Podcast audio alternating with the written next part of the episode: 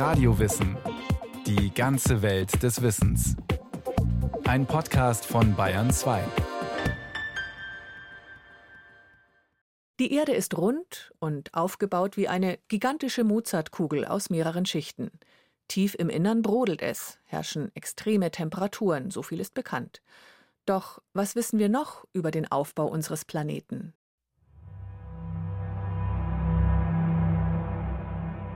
Das ist eine einfache Industriehalle, wenn man so will. In der sind aber die wertvollsten Proben Bayerns aufgehoben oder eigentlich der Welt.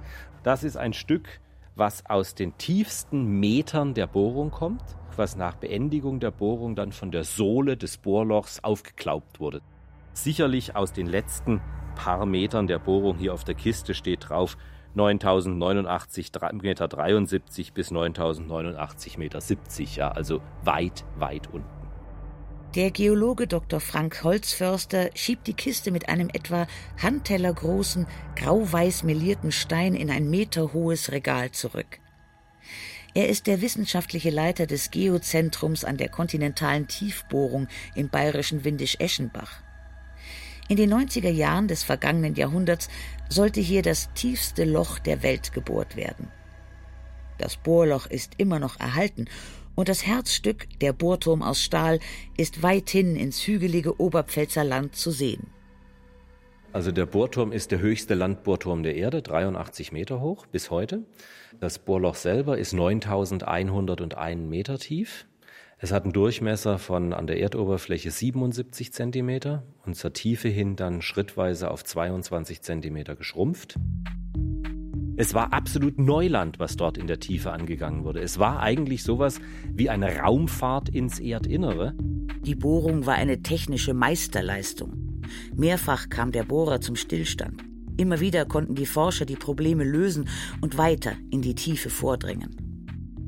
Nach 1468 Tagen bei einer Tiefe von 9101 Metern und bei einer Temperatur von annähernd 300 Grad war endgültig Schluss. Die Bohrtechnik hielt den Temperaturen und dem Druck zwar immer noch stand, aber das Gestein war in dieser Tiefe nicht mehr so beschaffen, wie wir es an der Oberfläche kennen. Wenn man in das Gestein hineinbohrt, zerstört man es mechanisch. Ja, also man produziert Brösel, das Bohrklein. Das wird aus dem Bohrloch rausgebracht, da gibt es Systeme, das funktioniert ganz gut.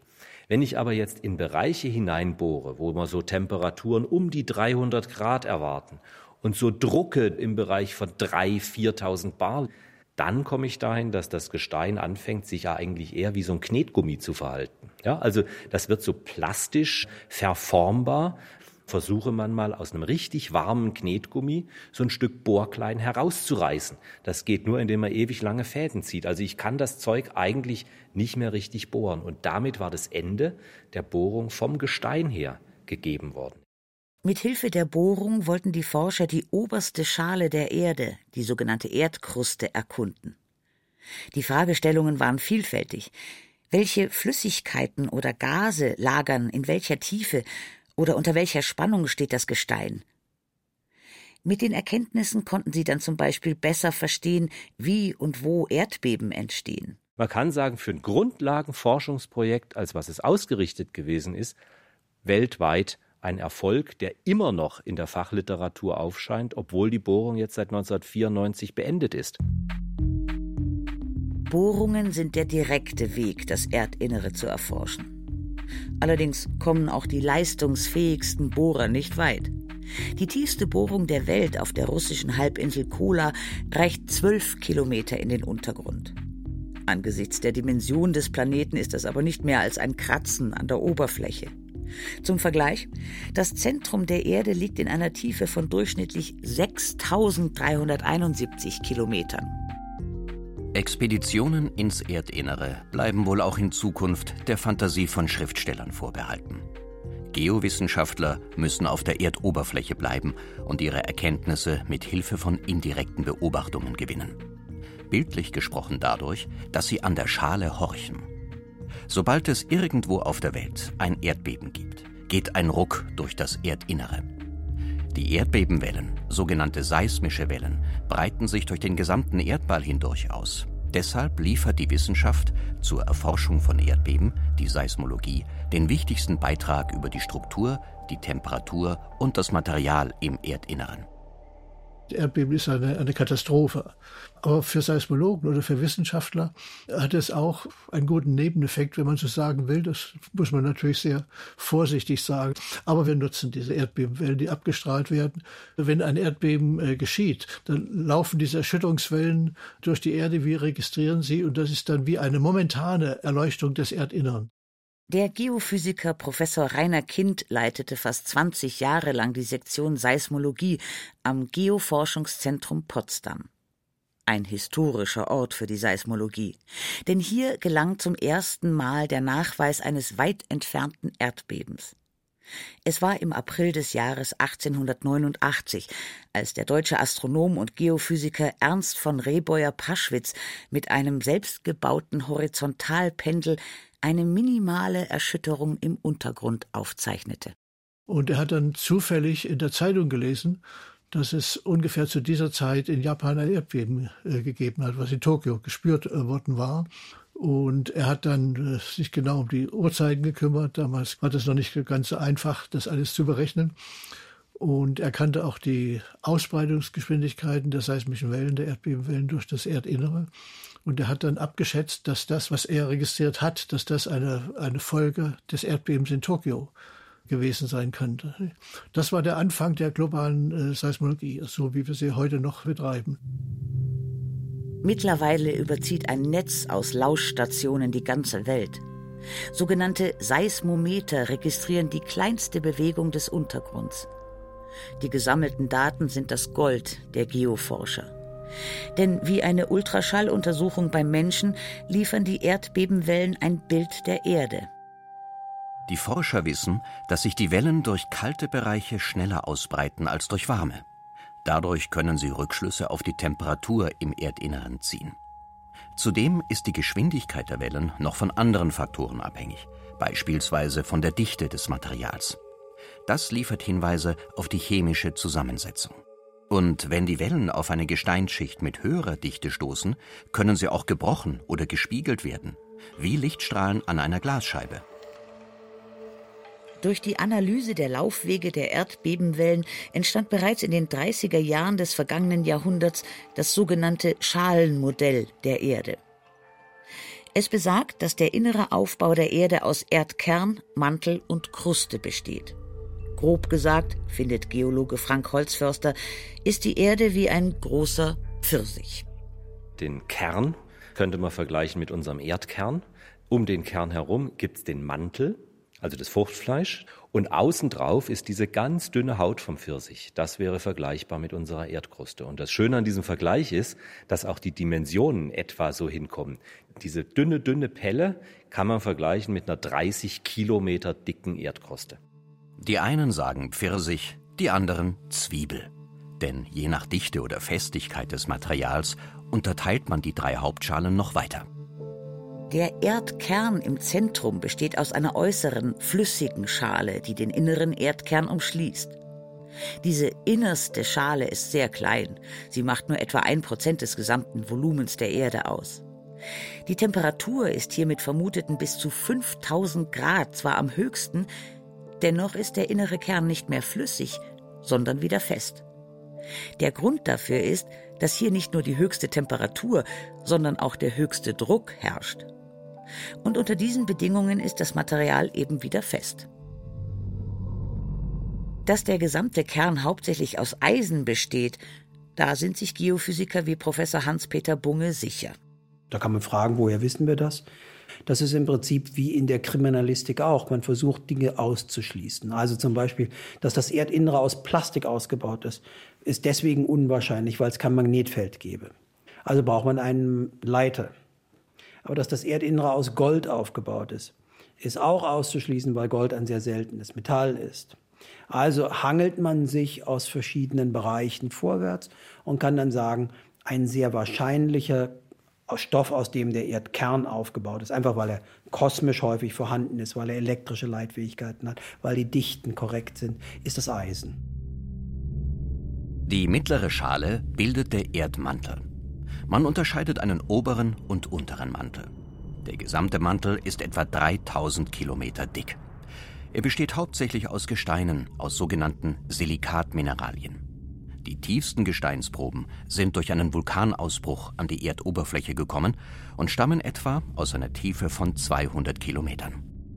Professor Dan Frost ist der Direktor des Bayerischen Geoinstituts an der Universität Bayreuth. Er und sein Team erforschen die Mineralien im Erdinneren. Dazu simulieren sie die Bedingungen des Erdmantels in ihrem Labor. Konkret bedeutet das, dass sie Gesteinsproben auf 1800 Grad erhitzen und unter einen etwa 250.000 Mal höheren Druck als den Luftdruck an der Erdoberfläche setzen. Das geschieht mit einer sogenannten Hochdruckpresse. Um ein Millimeter große Proben herzustellen unter den Bedingungen äquivalent zu 700 Kilometer Tiefe, konzentrieren wir Kräfte entsprechend einer Masse von 5000 Tonnen auf Bereiche von weniger Millimeter. Durch diese Experimente konnten Frost und sein Team nachweisen, dass sich die Mineralien in der Tiefe verwandeln.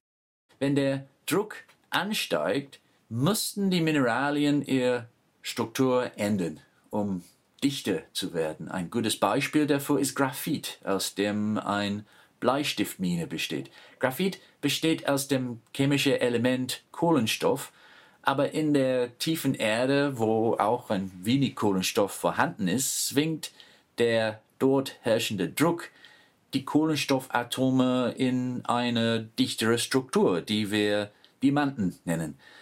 Die meisten Mineralien, aus denen der Mantel und damit die Erde hergestellt wird, werden nur unter hohem Druck produziert und wir finden sie niemals an die Oberfläche. Wir wissen nur, dass die da sind, weil wir sie in Experimenten herstellen. Tatsächlich ist auch das Wissen über das Material und die Zusammensetzung der Schale, die uns am nächsten ist, weil sie direkt unter unseren Füßen beginnt, dünn. Zwar reichen Forschungsbohrungen einige Kilometer tief in die Erdkruste hinein, dennoch, die daraus gewonnenen Gesteinsproben geben immer nur Aufschluss über eine bestimmte Stelle. Ein paar Meter weiter kann es schon wieder ganz anders aussehen. Sicher ist, dass das Gestein in der Erdkruste eine geringere Dichte aufweist als im Erdmantel, dass es eine kontinentale und ozeanische Kruste gibt und dass die Kruste keine starre Schale ist, wie Geologe Frank Holzförster erklärt. Die Erdkruste ist vor allen Dingen erst einmal zerbrochen kann man so sagen, in viele verschiedene Platten, unterschiedlich groß. Ganz Eurasien ist zum Beispiel eine solche Platte, aber es gibt dann auch die anatolische Platte. Wer in der Türkei im Urlaub war, war dort schon einmal. Das ist dann halt eine kleine Platte oder es gibt Mikroplatten. Diese Platten sind gegeneinander beweglich. Die Erdkruste besteht also aus beweglichen Platten, sogenannten tektonischen Platten, die auf einem heißen, plastischen Erdmantel schwimmen. Sie driften auseinander oder stoßen aneinander, sie schieben sich über und untereinander wie Eisschollen in einem Fluss. Dieses sogenannte Modell der Plattentektonik ist das Standardmodell der Geowissenschaften. Es liefert eine Erklärung der gesamten Dynamik der Erdoberfläche. Es erklärt, weshalb es zu Spannungen kommt, die sich in Erdbeben oder Vulkanen entladen, wie Gebirge entstanden sind oder warum Kontinente auseinanderdriften. Die Vorläufertheorie, die Theorie der Kontinentalverschiebung, stammt vom deutschen Meteorologen und Polarforscher Alfred Wegener aus dem Jahr 1912. Er hatte bemerkt, dass die Umrisse des südamerikanischen und afrikanischen Kontinents derart gut ineinander passen, gerade so, als wären die Kontinente einst verbunden gewesen. Er schlussfolgerte, dass sie erst im Laufe der Erdgeschichte auseinandergewandert sein mussten. In der Fachwelt erntete er lediglich Kopfschütteln. Tatsächlich weiß man heute, dass seine Theorie einen grundlegenden Fehler beinhaltete. Es bewegen sich nicht die Kontinente, sondern die Erdkrustenplatten, das heißt auch die Ozeanböden. Für Wegener kam zu seiner Zeit erschwerend hinzu, dass er keine Erklärung liefern konnte, welche Kräfte diese enormen Erdkrustenplatten überhaupt bewegen sollten. Sobald man anfängt, zum Beispiel sich die Erde einfach aufzuschneiden in der Mitte und einfach sieht, wie klein sind denn eigentlich diese tektonischen Platten vergleichsweise mit der Dimension des Planeten, ja, dann merkt man, dass eigentlich der Grund, warum sich die Platten überhaupt bewegen können, vermutlich nicht in den Platten selber drin steckt. Hans-Peter Bunge ist Professor für Geophysik an der Ludwig-Maximilians-Universität München. Das heißt also, wir stellen uns einfach vor, dass eben durch die Notwendigkeit, einen Planeten abzukühlen. Also durch die Notwendigkeit, dass der Planet warmes Material an die Oberfläche bringen will, relativ nah an die Oberfläche, und kaltes Material dementsprechend absinken muss, dass durch diesen Prozess, der ganz grundsätzlich ablaufen muss, es dann notwendigerweise auch die Bewegungen an der Oberfläche geben muss. Also Plattentektonik ist einfach ein Ausdruck dessen, dass ein relativ großer Körper wie die Erde nur über solche Strömungen hinweg die Wärme, die tief im Inneren des Planeten gespeichert ist, nach oben bringen kann. Die Wärme der Erde stammt zu einem großen Teil noch aus den Tagen ihrer Entstehung. Vor etwa 4,6 Milliarden Jahren war sie zunächst ein glühender Ball aus geschmolzener Materie. Meteoriten schlugen ein und heizten die junge Erde immer weiter auf. Diese Energie ist im Planeten nach wie vor als Wärme gespeichert. Zum anderen lässt der Zerfall von radioaktivem Material im Erdkern, beispielsweise Uran, ständig neue Wärme entstehen. Der Erdkern heizt dem Erdmantel also von unten ein. Die Wärmeenergie wird dann wiederum in Bewegung umgewandelt und es kommt zu sogenannten Konvektionsströmen. Den Mechanismus der Konvektion kennen wir alle. Beispielsweise, wenn wir Nudelwasser kochen. Die Herdplatte erhitzt das Wasser im Kochtopf von unten, heißes Wasser ist leicht und steigt auf, kaltes ist schwer und sinkt dafür ab, wird unten wieder aufgeheizt und der Prozess beginnt von vorne. Konvektionsströme spielen eine wichtige Rolle bei der Entstehung von Kreislaufsystemen in der Atmosphäre oder in den Ozeanen. Aber sie prägen eben auch die Dynamik im Erdinneren. In der Luft oder im Wasser kann man sich diese Strömungen leicht vorstellen aber sie sind auch im festen Erdmantel möglich. Obwohl das Gestein im Mantel hauptsächlich fest ist, bewegt es sich einige Zentimeter pro Jahr. Der Hintergrund ist der besondere physikalische Zustand des Gesteins. Durch die hohen Temperaturen und den enormen Druck ist es plastisch, wie die Physiker sagen. Und mir geht persönlich immer beim Nachdenken darüber das Bild von großen Stahlwalzwerken durch den Kopf. Also vielleicht haben manche der Zuhörer das auch gesehen, wenn man so in einem großen Stahlwerk ist, dann sieht man ja diese großen Stahlplatten, die oft zum Beispiel durch große Rollen hindurch gepresst werden und damit sich langsam verformen können. Sie sind dann immer noch zu jedem Zeitpunkt fest. Trotzdem werden sie aber gewalzt, sie werden gerollt, sie werden verformt. Und das ist also ein Prozess, der in den Materialwissenschaften gut bekannt ist. Also ein Material, das relativ nah an seinem Schmelzpunkt ist, kann verformt werden, ohne zu brechen. Und das heißt, wir erwarten, dass also im Erdinneren die Drücke und die Temperaturen hoch genug sind, dass das Erdinnere eigentlich diese Art von Prozessen durchgehen kann. Diese Dynamik im Erdinneren wird als Mantelkonvektion bezeichnet. Vereinfacht lässt sich sagen, dass diese Ströme dazu führen, dass warmes Material an die Oberfläche kommt und die Platten auseinanderdrückt. Man nennt diese Stellen die mittelozeanischen Rücken. Sie sind beispielsweise der Grund, warum der europäische und der nordamerikanische Kontinent auseinanderdriften. Allerdings muss für jeden Millimeter, der neu entsteht, an einer anderen Stelle ein Stück Kruste ins Erdinnere abtauchen. In Bereichen, wo kaltes Material absinkt, entstehen die sogenannten Subduktionszonen, wie die pazifischen Tiefseegräben. Hier wird Ozeanboden ins Erdinnere gezogen, was zur Folge hat, dass sich Asien und Amerika annähern. Daneben gibt es noch eine dritte Plattengrenze, und zwar dann, wenn sich zwei tektonische Platten einfach aneinander vorbeischieben. Im Erdinneren finden Konvektionsströme statt. So viel ist sicher. Doch wie genau diese Ströme verlaufen, ist noch ein ungelöstes Rätsel. Da sich die Umwälzungen innerhalb von Jahrmillionen abspielen, behelfen sich die Forscher mit der Simulation in Computermodellen. Ein Modell, das die Konvektionsströme in der jüngsten Erdgeschichte zeigt, stammt von den Münchner Geodynamikern um Hans-Peter Bunge. Ein 3D-Druck davon ist Teil der Ausstellung im berühmten Naturkundemuseum American Museum of Natural History in New York. Allerdings, selbst die beste Simulation bleibt ein Modell. Ganz grundsätzlich, wir können ja nie wissen, ob die Modelle richtig sind. Wir können sie nur falsifizieren. Das heißt also, unsere Erwartungen und unsere Vorstellungen hier ist, dass im Augenblick mit einem Teil von, von Beobachtungen, die uns zur Verfügung stehen, äh, diese Modelle relativ gut übereinstimmen. Aber wir sind natürlich immer am Überlegen, wo man noch weitere Informationen finden kann. Es gibt viele ungeklärte Fragen, wie fließen feste Steine zum Beispiel.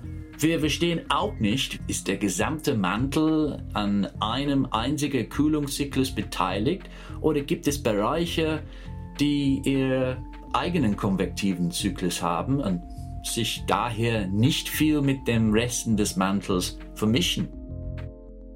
Auch der Geochemiker Dan Frost will dem Geheimnis der Erde auf die Spur kommen. Mit der Bayreuther Hochdruckpresse stellen er und seine Mitarbeiter Gesteinsproben her, wie es sie nur im Inneren der Erde gibt. Danach messen sie, wie schnell sich Erdbebenwellen in diesem Gestein fortbewegen. Durch diese Daten werden die Modelle über die Dynamik immer besser. Am Ende ist es auf jeden Fall wichtig zu verstehen, wie und warum die Mantelkonvektion funktioniert, weil das einer der Prozesse ist, die unsere Planeten ins Sonnensystem einzigartig machen. Es ist möglich, dass die Mantelkonvektion und die Plattentektonik wesentliche Eigenschaften bewohnbarer Planeten sind. Derzeit kann niemand mit absoluter Gewissheit sagen, was im Inneren der Erde wirklich geschieht. Fest steht aber, dass die Prozesse vielfältige Auswirkungen auf das Leben auf der Erde haben. Die gesamte Entwicklung von Rohstoffen hängt davon ab. Also an welchen Stellen entwickeln sich ölhaltige Sedimentbecken. Das Zweite ist, können wir verstehen, warum zum Beispiel die Dinosaurier ausgestorben sind. Es gab viele von solchen Massenaussterbungsereignissen, manche vielleicht mit den Meteoriten, manche aber auch wirklich mit dem Erdinneren.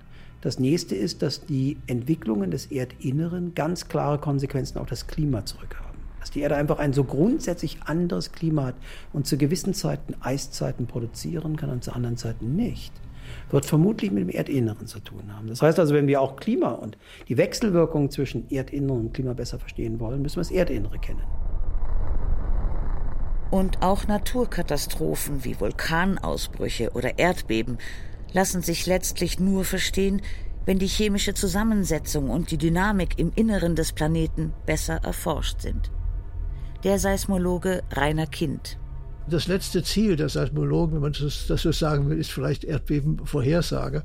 Aber das ist also ein Ziel in weiter Ferne. Aber dem kann man nicht näher kommen, wenn man nicht mehr Einzelheiten über die Strukturen hat im Erdinnern. Wenn man nicht letzten Endes sogar die Spannungen im Erdinnern messen kann. Die muss man messen können, um überhaupt nah an eine Vorhersage über Spannungsänderungen kommen zu können.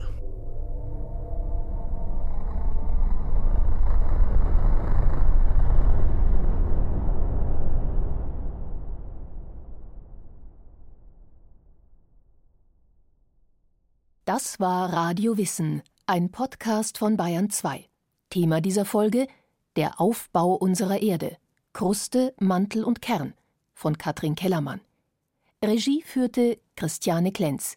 Es sprachen Christiane Rosbach und Armin Berger. Technik Fabian Zweck. Redaktion Bernhard Kastner. Wenn Sie keine Folge mehr verpassen wollen, abonnieren Sie Radiowissen unter bayern2.de slash podcast und überall, wo es Podcasts gibt.